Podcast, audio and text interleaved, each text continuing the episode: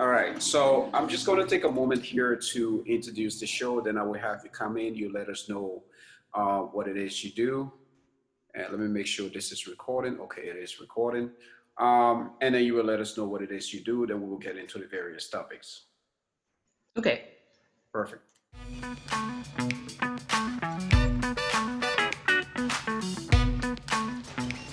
Ladies and gentlemen, I'd like to take this time now to welcome you back to another episode of 18th Avenue Podcast. If this is your first time on this channel, please know that here on 18th Avenue Podcast is a network that explores new culture and the people who live them daily. So if that is your cup of tea, then you definitely tune into the right podcast. Thank you for coming, and I am your host, Rico Bartos. All right, and today joining me here is my special guest, Judy Chang. And yeah, in a moment now you will get to know her better.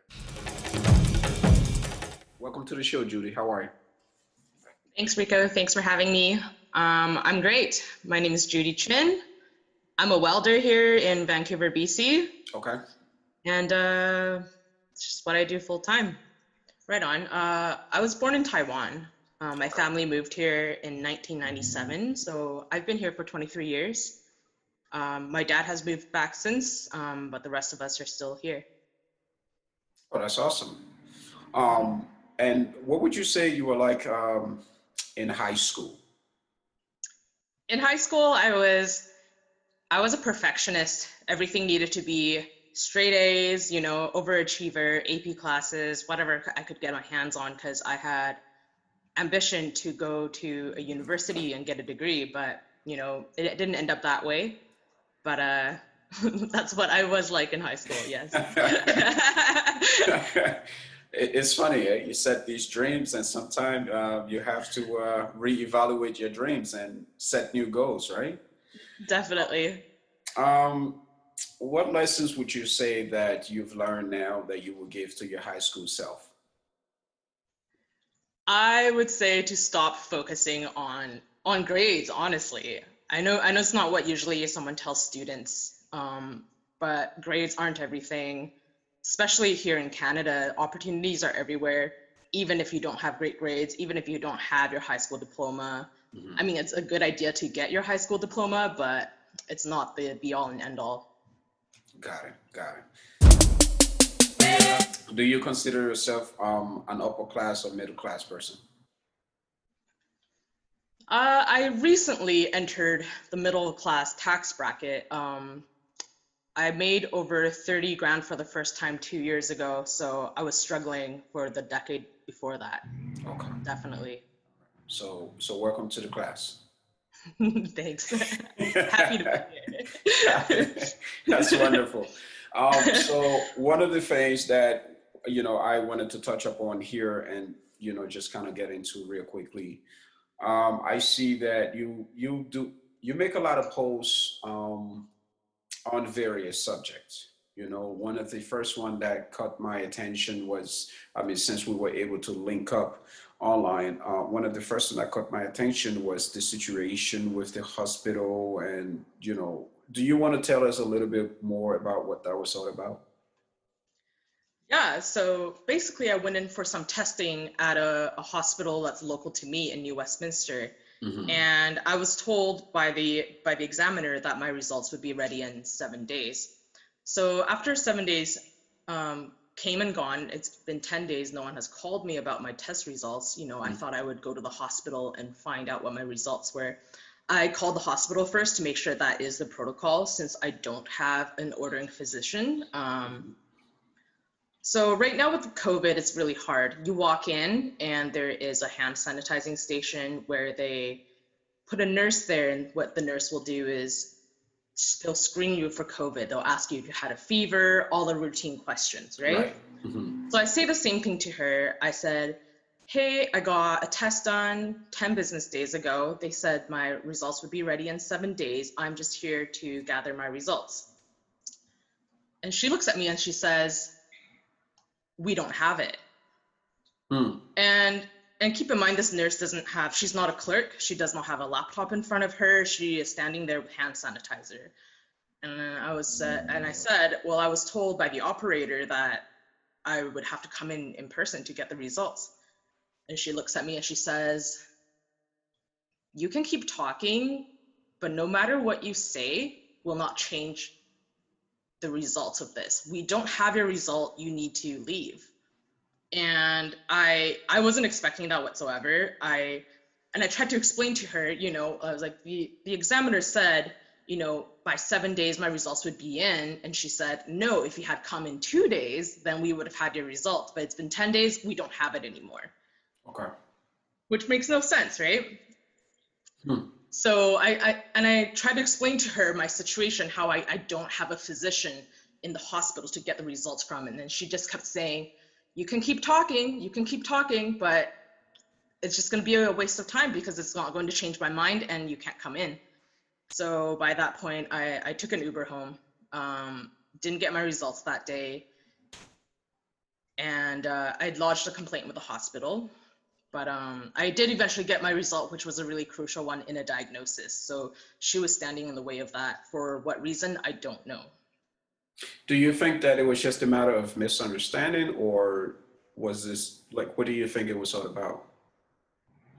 I don't think it was a misunderstanding. Going over it with my nursing friends, no one has ever heard of such treatment. I wasn't even allowed to talk to the department that did the exam in the first place, or the testing. I was not able to talk to my doctor. She stood in the way of me entering the hospital. I didn't even get to step foot to talk to a clerk. Wow. Yeah, well, yeah. I sincerely apologize to hear that.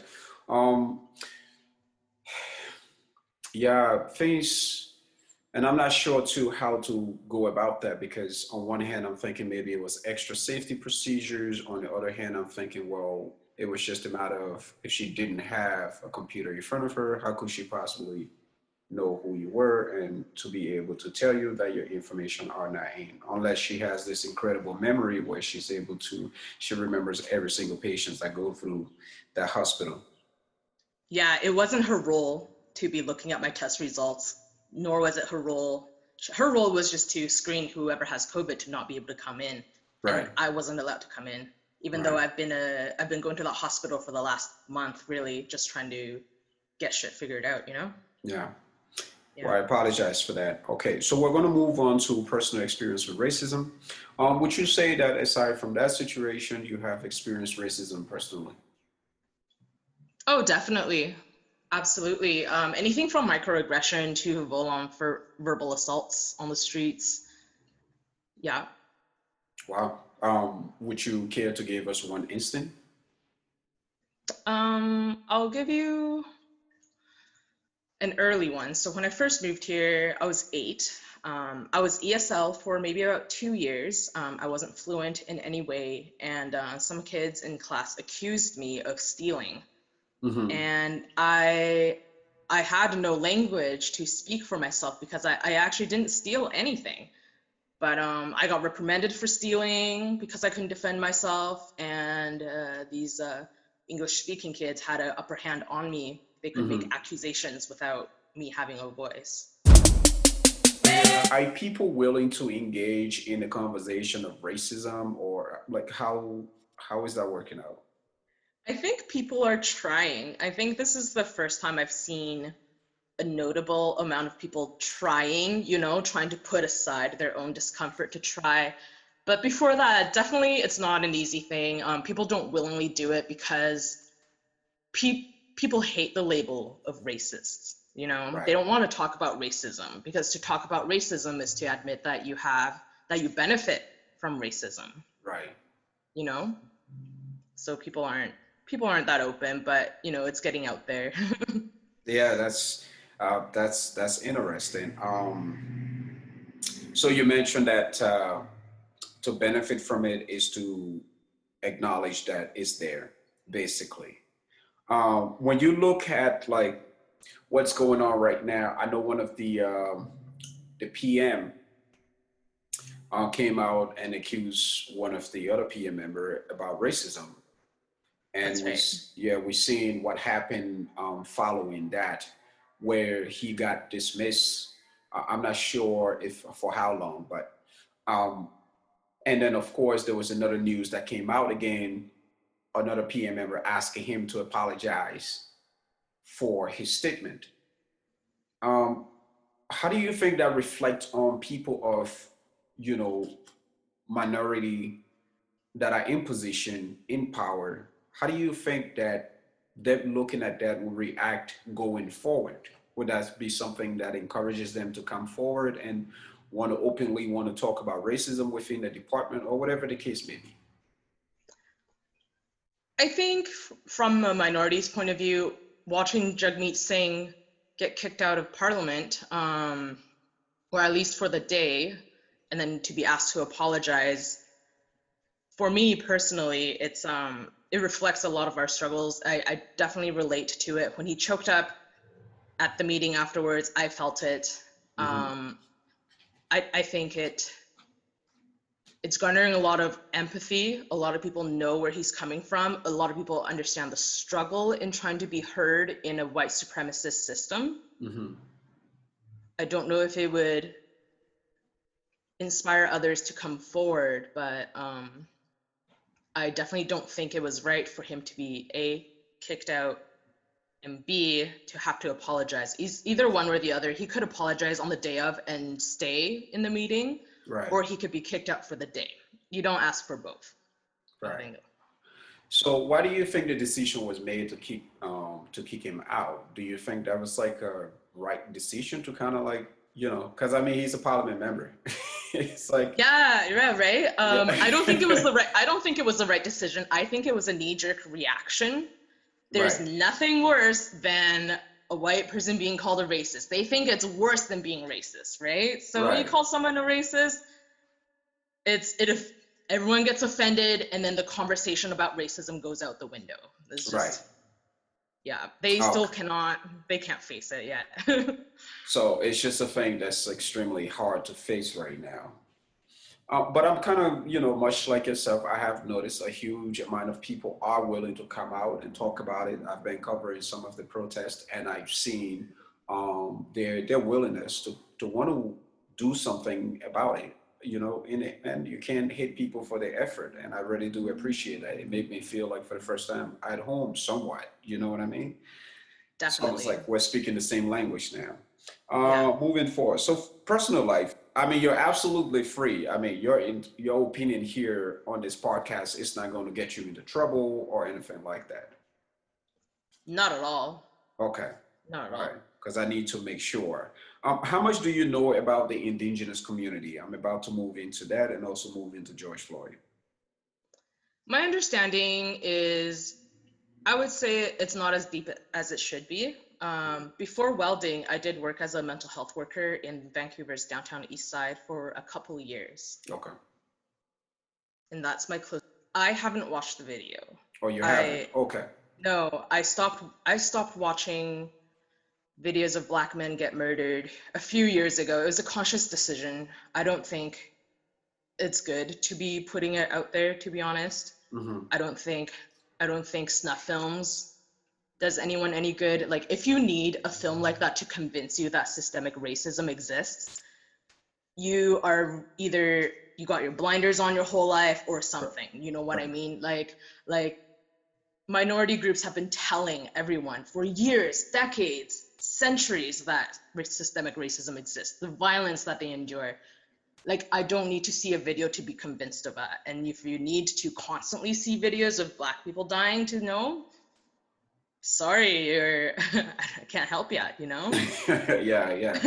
Why do you think that the denial is still there? Why do you think that this resistance to believe that racism is there, or that, you know, even at workplace, like you said, people would say, oh no, get out of here, that didn't mean anything, that's not what he meant by it, or whatever the case might be, right? Why do you think that there's this deep in denial? Because me being a minority can relate to another minority pain, even though he's all the way down in Switzerland. Definitely. It doesn't make a difference to me, right? As long as I'm like, okay, I can relate to that instantly, but it just seems like on the other side, when it comes on the line of Caucasian people and white people, they just can't wrap their head around that. I think they have such a hard time with it is because I think humans instinctively they like to think of themselves as good, mm-hmm. as good people, right? So if you're a good person, how can you be racist, right? Right. Or if you're a good person, how can you see, how can you, you know, a lot of people are just feel a lot of guilt for not getting involved sooner. I see a lot of that happening right now. Okay. Like, how could I, after all these years, not seeing the racism that other people are talking about? How have I not recognized it personally? And then that reflects back on them personally, and they have to stop thinking of themselves as individuals. Mm-hmm. I think the individualism of North American countries such as Canada and United States really fails that, because everyone wants to be puritanical, you know, they want to be good doing, but mm-hmm. if they're complicit in racism, just may mean that they're not, and that's okay. Like me and you know that's okay, you know? Right, right. But for them, it's very self-condemning, and for them, it's awful. It's like the most hard thing that can happen is to even be complicit in racism. Yeah, yeah. I have to agree with that point. I have to confess to something here, and it may sound super strange, but I remember when I was in grade 10, I made a friend, her name was Erica. And it's funny because Erica was from the reserve. At that time, I was somewhat still fresh into the country. I have been here for a few years now, but I was somewhat still fresh. I wasn't familiar with the reserve or whatever it was. And she would tell me this, try to explain the situation to me about the reserve, about how they didn't have proper running water, you know, the educational system is all out of whack and all the difficulties. And she's telling me this thing, but I can't see that because I'm thinking, hey, I just came to Canada. You know, I have a house over my head. I have a roof over my head, fresh clothes to wear. Like, what is she talking about? So I've been thinking lately if perhaps that's sort of like what, you know, Caucasian people, white people may, like the good ones, not the racist one, because they, I feel like they know what they're doing. But like the good one, like my friends, for instance, I feel like if that was kind of like the, you know, this obliviousness that they lived in, the same obliviousness that I sort of demonstrated to Erica when she told me about the reserve, when I wasn't listening, because I was like, what are you talking about? This is Canada, everybody. What do you mean you don't have drinking water? Yeah. You know what I mean? Do you think that maybe that's kind of like what it is, this detachment and the fact that it's not taught in school at all? Yes, absolutely. You know, I was talking about some Indigenous issues with a colleague 2 days ago, and he said, you know what, honestly, I just don't know enough about the situation. And that's, you know, and he admitted to his ignorance, so he can't talk on it, which is great because, you know, if you don't know it, don't have an opinion on it kind of thing, right? Right. But yeah, I definitely do see that because it's not something that they're confronted with every day. They don't see it. They don't struggle with it. Mm-hmm. So to them, it's almost like it doesn't exist. Right. Yeah, and I almost feel, I don't know, a part of me, I can't get mad at my friends because they don't know.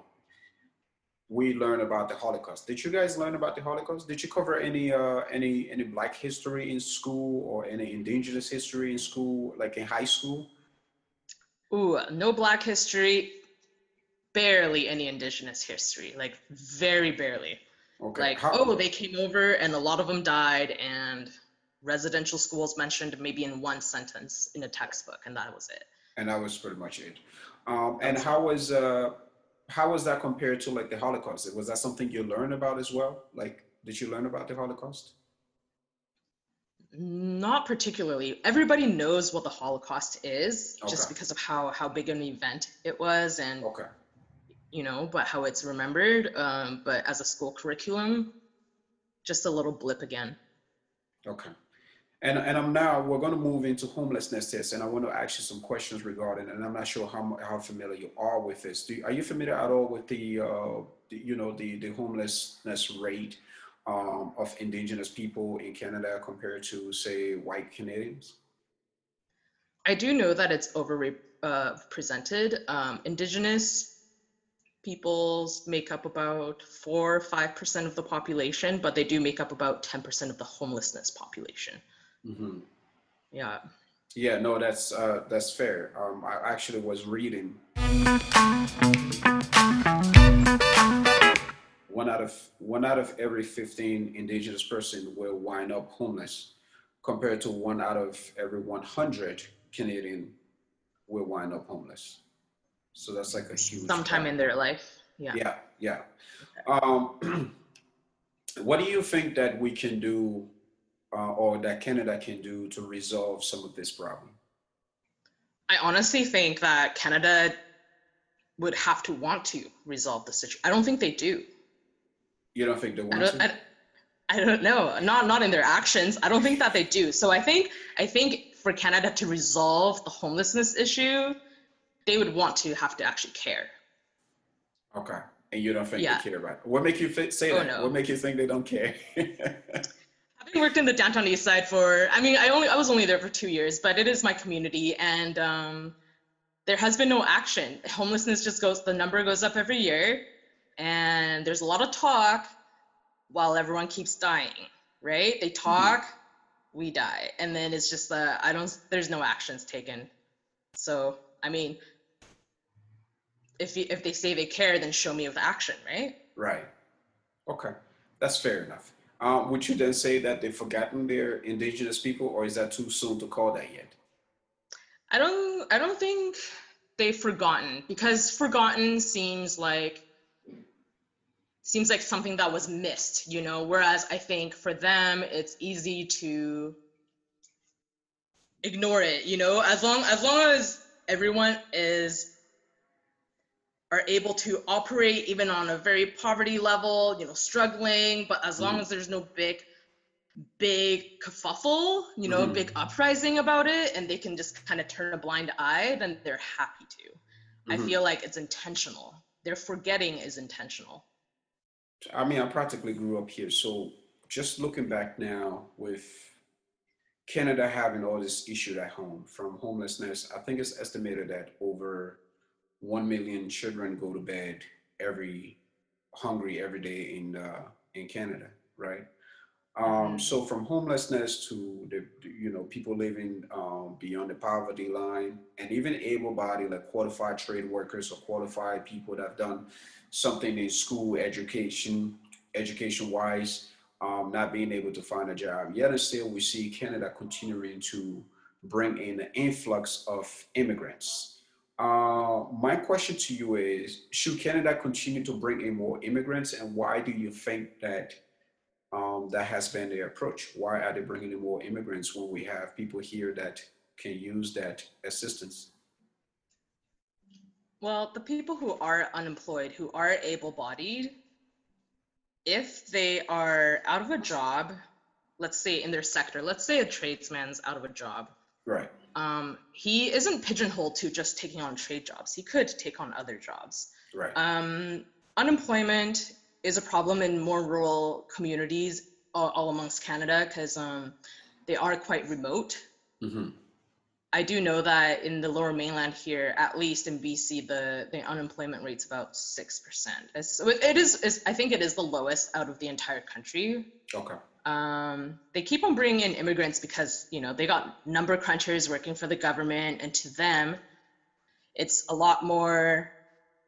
better for the economy to bring in immigrants, because every immigrant that's working here is a taxpayer. And Canadians aren't having babies at the same rate as all the other countries. We don't have a growth. We don't have a population growth based on just citizens. So they're bringing in people with degrees, they're bringing in people with skills, they're bringing in production workers just to keep it going. If you don't have people, then your economy goes down. And that's what all these number crunchers decided, is that this is the best for us to keep afloat, is to bring in immigrants. How much of this reality do you think that the Canadians are actually aware of in terms of how this process works with immigration? Because I think a lot of Canadians feel like immigrants are just pouring into the country, like the government is just paying for these people to come in, when in reality, that's not really the case at all. Some people are paying thousands and thousands of dollars to come into this country, to come in and live here, and having to leave. Some of them are doctors, they're engineers. They're having to come here under the pretense that, they will get a better job once they get here. But one of the things that they're not told is that perhaps once they get here, they would have to do upgrade and all these different things. In most cases, they have families. you know, they can't just sit around and go sit in a classroom. They have to find something to do in the meantime. How much of this education lack do you think that Canadians actually know about what it is the government is doing? The average Canadian knows nothing about the immigration process. I've spoken to many people about the immigration process, and they tend to conflate refugees with immigrants. Right. To them, it's one and the same, right? To them, right. It's one and the same because they've never actually looked into it. And even less people have looked into the requirements needed to even apply for immigration. Right. You know?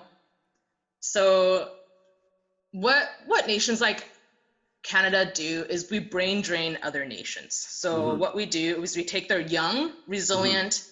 talented, and educated mm-hmm. to come over here to better our country. But the misconception that all immigrants tend to be the refugee seeking immigrants is wrong. And that's actually really based in racism. They see someone of color and they think poor, right? Right. They see someone of color, they see unskilled. So this racist view really skews what they know about immigration. Mm-hmm. Yeah. Yeah, I can see that because I had a guy at work. One time, there was a discussion going on the side of me between these two immigrants guys, and he looked at me. He's like, "Yeah, you guys get paid way too much." I said, "Why do you say that?" He's like, "Well, aren't you guys from the Congo?" I was like, "Oh, what makes you think I'm from the Congo, and what make you think that we get paid too much?" He said, "Well, in the Congo, for instance, you get paid like $1 a day, and you come here and you're making $30-something." An hour, you get paid way too much." So I said to them, "You don't live in the Congo, Rico. Exactly. You live in Alberta, right?" I was like, "First of all, I'm not from the Congo. Secondly, thirdly, I'm living here. Don't you think that when you leave here and go home and you live in this nice big house, how is your house paid for? What do you think I live when I go home? You think I go and got a bunch of newspapers and kind of make a hut of newspapers underneath it? What are you talking about?" So I completely understand. Yeah, so ignorant. Yeah. But this is kind of the impression that sometimes come about, and you're like, okay, yeah, these people really. A lot of whites don't really know the process. They can't distinguish, like you said, the refugees. They can't distinguish a refugee. Even in some cases, refugees coming to the country, if the kids are over 18 years of age, the parents have to pay some kind of fees for being in this country. So it's not entirely free. They think we're here to take over their jobs. You know what? And if there were oh, I took a job of a white man. I'm a welder. Are you kidding me? And a woman at that. So, wow. I'm here to take your jobs, boys.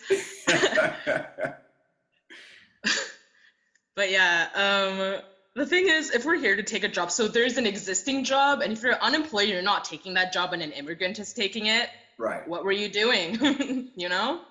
Sleeping, waiting for the government to help out. Yeah, that's interesting. So do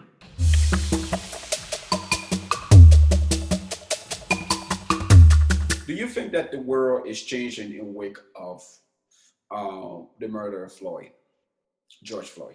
I definitely think so. It's brought so many conversations between me and people that have never spoken to racism with me. You know mm-hmm. what I mean? I see multiple social media platforms focusing and really zoning in on it. The momentum is tapering off, but it's not dying down. It's mm-hmm. not dying down. It's still going strong. And I think the influx of the information that's out there is what's important, because it's reaching people that were able to just ignore it this whole time. Now right. are just zoning in. I was talking to my hairstylist yesterday, and she's like, I don't even watch the news, and I don't know why there's so much police activity, and I filled her in. She was open-minded, because, having police presence everywhere is on her mind. So I could fill her in on the context in which, why they're there, and I think that's important. Whereas, a year ago, she probably wouldn't have engaged in conversation with me about it. Right. Yeah, not at all. No. So we look at this. Let's go to the officers that were involved. So 3 out of the 4 officers that were involved in this murder is out on bail. What do you think that says about our society? Really, that just means that the bail system is put in place to keep Black men in prison. You know what I mean? Like, if you can't afford bail, then you're waiting trial, and that could take years sometimes. Right. And with the instances of these white officers, $1 million bail is high, but it's nothing that they can't crowdfund. You know what I mean? Right. GoFundMe, put it up for 5 days. They have the $1 million from all their supporters, all their Blue Lives Matter crowd, right, to get out of jail. Right. And it benefits people like that, whether or not you come from a rich family already, or whether or not you have connections, or whether or not you just have whiteness backing you, as being a white murder cop does. It comes with the job. You have all this support. Yeah. It baffles me. Yeah. But why do you think that kind of courtesy isn't extended for a Black person who get put in jail for weed, and he's probably stuck there for a longer time? Why isn't there like a GoFundMe page for that Black individual, or any other individual for that matter, aside from white? Because I've seen it over and over again. It's not just with police officers. We've seen it with other murderers. George Zimmerman, yes. We've seen it with the kid that shot up that the Black church. So yes, yeah. It's almost as if the crowd is voting with their money when they see a white person that goes and kills a minority. They see it as, thank you, here's my contribution to help you with carrying out my dirty work. You know what I mean? Right. It's awful. Yeah. Let's move on to race-based data in Canada. Okay. Because, are you familiar with this at all? Like, are you familiar with the race-based data thing in Canada? From what I see in news lately is race-based data in context to COVID. So they're not collecting race-based data on people who's been treated, people who's been diagnosed. Is COVID what you're talking about? No, I was talking race-based data in context to police brutality, in context to what goes on in the street with Indigenous people, with racism. Because a lot of people, sometimes I get accused of knowing so much about what's going on with on the American side in terms of racism. But that information, I find, is almost hard to get your hands on here in Canada. It really is, because I haven't really seen anything, and I kind of made the assumption that it was available, which is wrong. Entirely. I have read some stats on carding people. Obviously, Black and Indigenous get carded way more than whites. That data is available, but as far as police work goes, I haven't seen anything. Do you think that the government should jump on top of that? Do you think that they should start? Hell yeah. Yeah. 100%. Okay. The fact that isn't already a thing speaks a lot to how little of a problem that they think it is. They don't even think it's a problem, right? Mm-hmm. But then to collect data means that they have to face the data once it's collected. They really, yeah. Do you think they'd be willing to do that at all? And why do you think that's important? 100% it's important, because without it, you get a bunch of keyboard warriors who are like, show me the data. Like what happened with the at the parliament meeting as well was Alain Thiran was saying how, well, I think we should put money into research and see how, if there is even racial bias in policing, right? It's right, because you can say that because there's no data out there. Right. So instead of putting in action to move forward, he's just calling for more data, which doesn't help us in the meantime. People are dying. how comfortable you feel with answering these questions, but we will give it a run and see. Do you think that Black Lives Matter protest is effective? 100%. And it's not even what I think. It's documented that all these changes are happening because of the protest. The officer got arrested because of the protest. You know, some cities like LA are looking to defunding their police force because of the protest. I think it's great. Okay. Do you think that we should look at other alternative, and what would you suggest? Alternative, maybe not an alternative, but maybe an add-on, is to rework our education systems. Okay. I think schools really need to be teaching this, and not from a biased point of view. And don't leave it up to the teachers to teach their side of it. I want textbook, no holds barred truths to be taught in schools. But wouldn't that require teachers to basically go sit back in classroom and kind of relearn this history that they didn't learn when they were...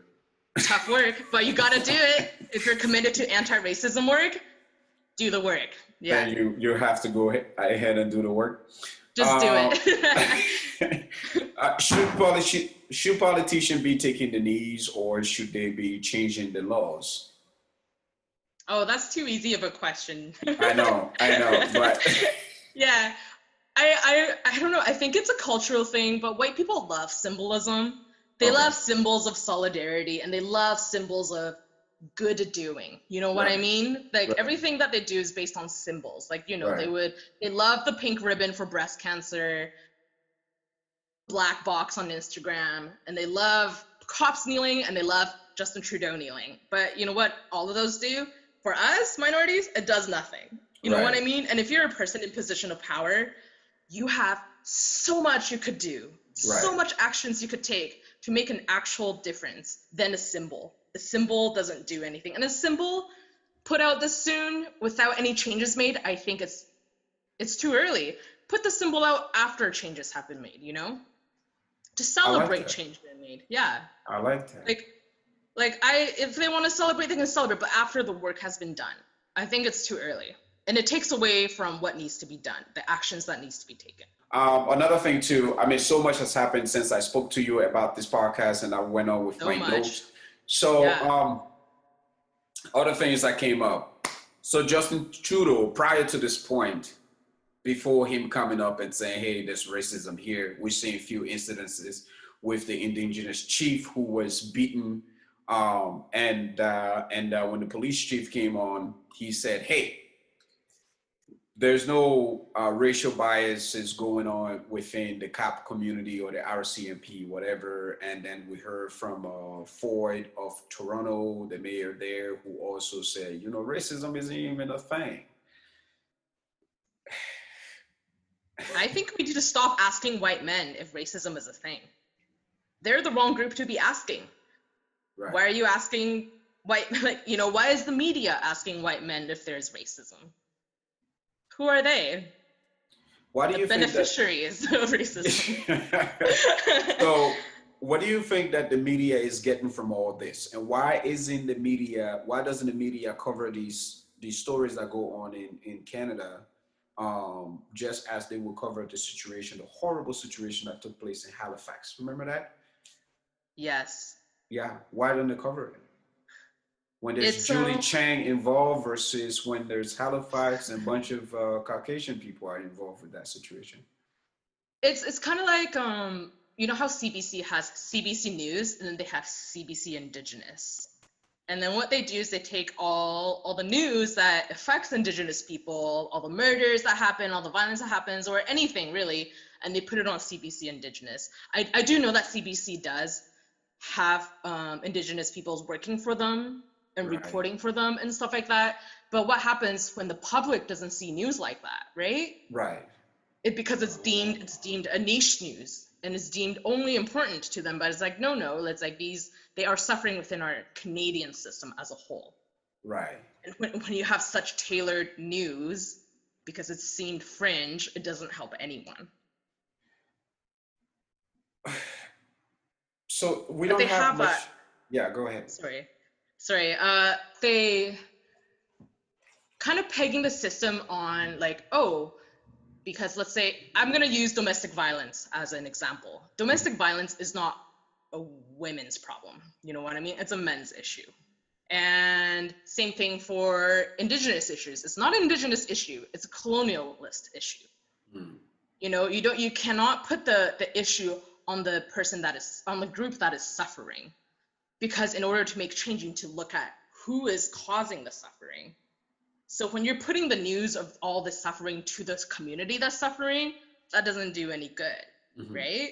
The media needs to shine light on it to the rest of us, you know, who benefits from white supremacy, mm-hmm. myself included, right?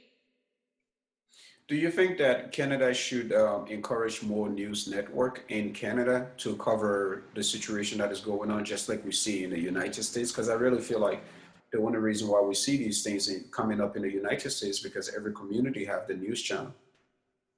That's right. Our news tend to, I mean, at the end of the day, they are just money-making machines, right? So it's whatever sells. And Canada loves to think of itself as the non-problematic country in mm-hmm. comparison to United States.